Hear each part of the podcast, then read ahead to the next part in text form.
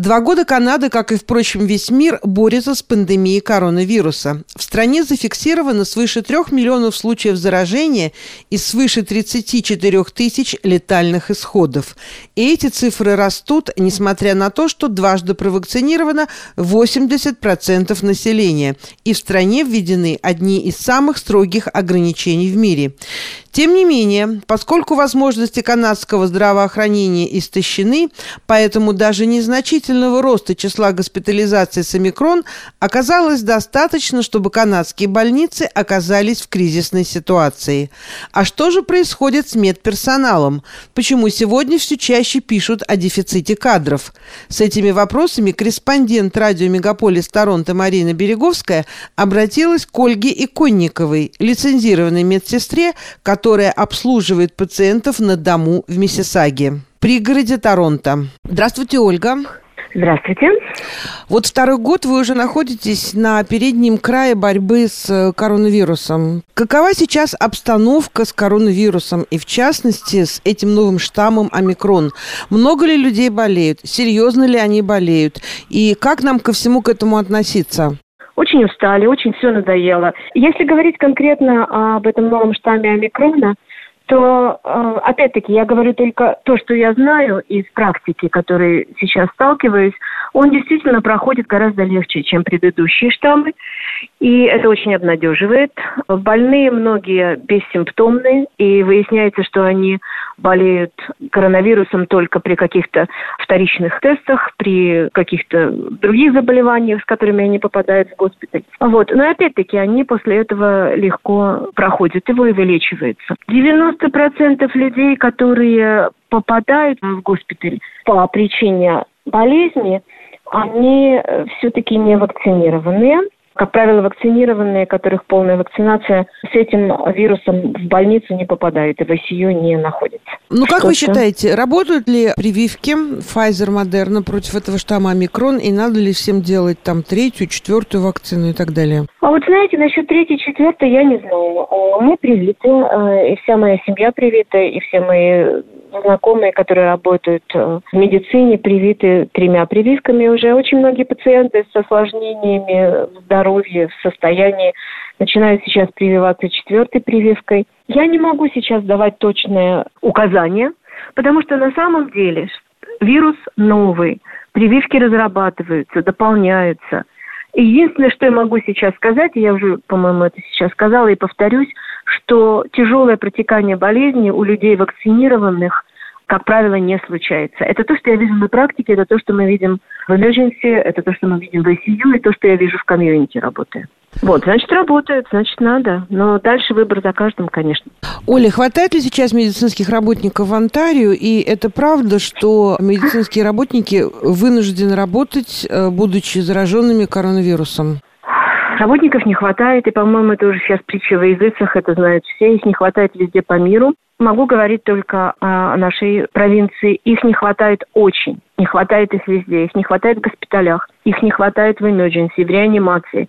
Их не хватает на участках, в комьюнити. Это своего рода катастрофа это режим сейчас чрезвычайного положения. Почему так получилось? Потому что не готов был мир к, к этой эпидемии. Это как каждый раз мы не готовы бываем к зиме и к первому снегу, к первому снегопаду, потому что тратились деньги совсем на другие вещи.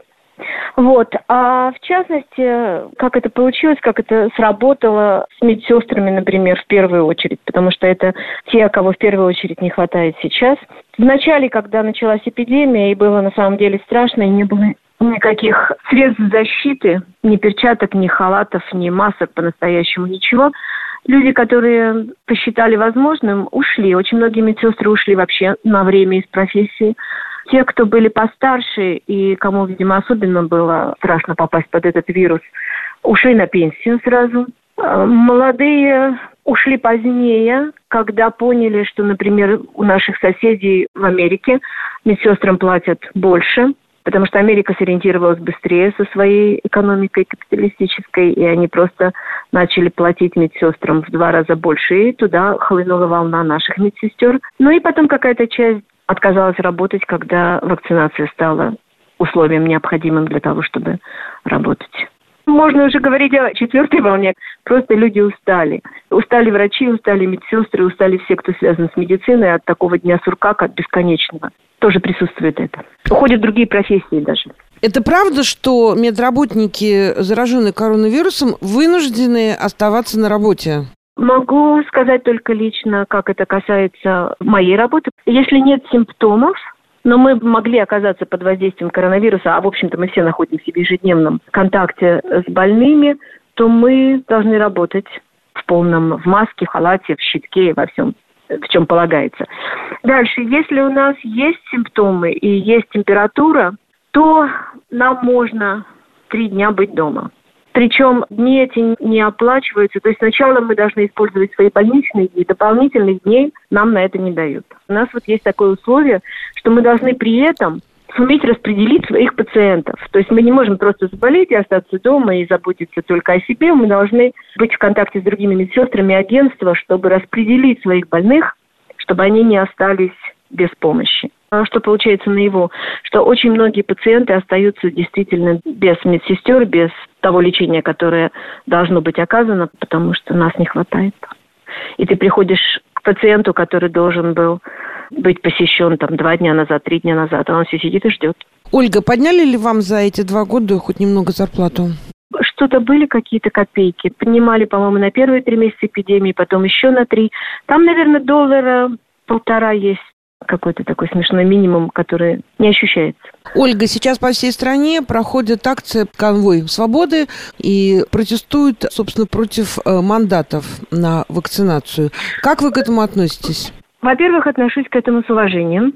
Во-вторых, я разговаривала и лично с дальнобойщиками, потому что у меня есть знакомые и друзья среди э, людей, участвующих в этой акции, и читала их требования. Я бы не назвала это движением антивакцинации.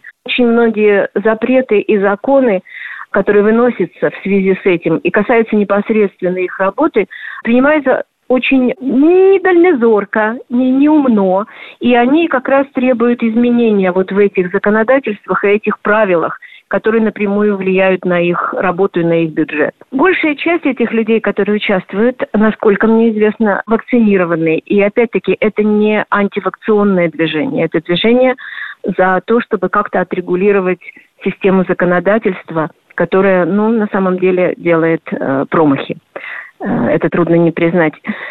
И опять возвращусь, что вирус новый, ситуация непро- непроходимая до этого э, миром. И поэтому я даже не знаю, какую бы страну я могла сейчас привести в пример, потому что везде какие-то промахи. И мы в том числе. Вот. А что, конечно, наше правительство сейчас как-то странно себя ведет, это мое мнение тоже. И если люди проехали, прошли через всю страну при такой поддержке других людей. Надо их как-то принять. Их можно послать, их можно обнять, их можно, с ними нужно говорить, но никак нельзя самоизолироваться. Это абсурд. Это часть вот этого абсурда, с которым мы сталкиваемся сейчас по всему миру и у нас в частности. Спасибо большое вам за это интервью, и я желаю вам здоровья, сил, веры и надежды в то, что все будет хорошо. Спасибо. А я хочу еще обратиться ко всем радиослушателям от медицинских работников и сказать, что мы с вами сейчас все вместе, мы точно так же устали, мы точно так же хотим найти виноватого, кому можно было бы обвинить или кому можно было бы пожаловаться. Но мы все в одной лодке оказались, и поэтому очень ждем конца и этого времени, очень ждем весны. Да, спасибо. Будем стараться дальше.